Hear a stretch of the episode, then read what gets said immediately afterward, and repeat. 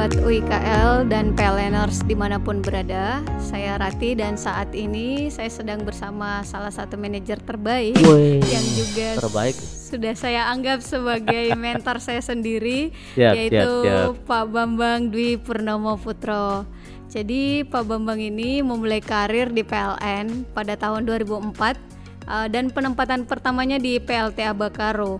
Kalau kita hitung dari 2004 sampai sekarang, berarti Pak Bambang ini sudah 15 tahun di bidang pembangkitan. Bisa dikatakan bahwa Pak Bambang ini adalah orang yang kompeten dalam bidang pembangkitan. Jadi di tahun 2018 Pak Bambang berhasil mengeluarkan sebuah buku yang diberi judul Management Overhaul. Nah, Pak Bambang, karena sudah di sini saya mau nanya-nanya nih, Pak. Oh, boleh, sip. Dari banyaknya pengalaman Bapak di bidang pembangkitan, kenapa Bapak malah memilih menuliskan pengalaman tentang manajemen overhaul? Oke, sip, menarik ini Bu Rati ya. Kenapa kok manajemen overhaul ya yang diangkat gitu? Pertama, kita ini kan bergerak di bidang pembangkitan.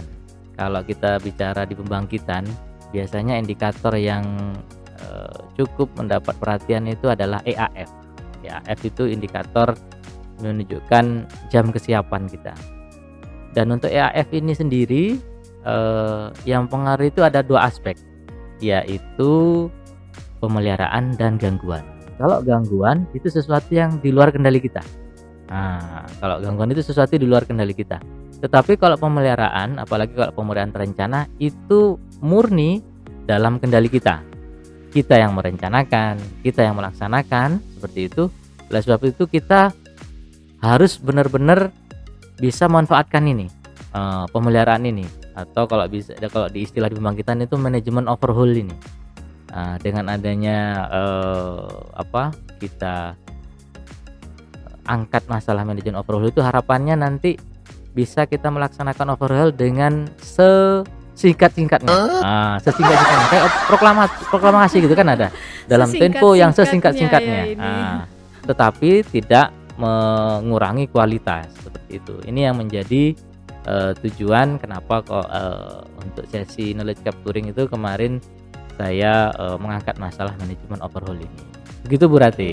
Baik, berarti menarik nih manajemen overhaul ini untuk memanage pemeliharaan supaya sesingkat-singkatnya dan efektif serta efisien dalam pelaksanaannya. Nah, saya di sini sekilas tadi sudah membaca buku yang Bapak tuliskan. Di sini menyebutkan tentang tata kelola pembangkitan. Tata kelola pembangkitan itu apa sih, Pak? Saya sebagai orang awam ini perlu dijelaskan, Pak. Tata kelola pembangkitan itu sejenis jalan kote cap apa gitu kan ya. Tata kelola pembangkitan ini memang menarik, Bu. Tata kelola pembangkitan kalau boleh saya cerita, saya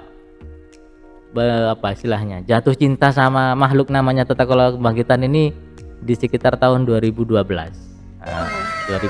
pada saat itu kami lagi setup untuk sistem manajemen aset di Bakaru. Untuk setupnya itu kita konsennya adalah bagaimana di tata kelola pembangkitan. Jadi pada saat itu ternyata sudah ada buku panduan tata kelola bidang pembangkitan. Itu kalau kita lihat bukunya itu di 2009 dia sebenarnya diterbitkan. Cuma saya baru bacanya 2012. Dan pada saat itulah saya baru tercerahkan bahwa ini toh yang dilakukan oleh orang pembangkitan gitu. Sehingga saya bisa menjawab kalau ada yang tanya, orang pembangkitan itu ngapain sih gitu.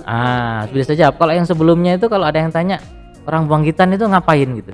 Ya, orang pembangkitan paling operator, kalau ada mengoperasikan, kalau ada masalah kendala orang pemeliharaan maju.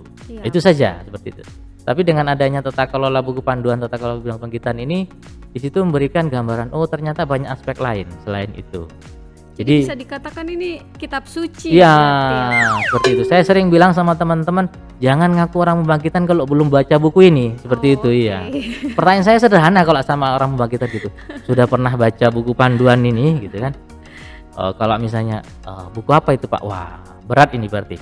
Harus banyak yang kita perlu tingkatkan seperti itu. Oke.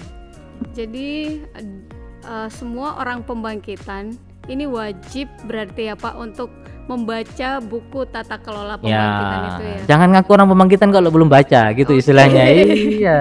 Berarti saya juga harus baca ini Pak.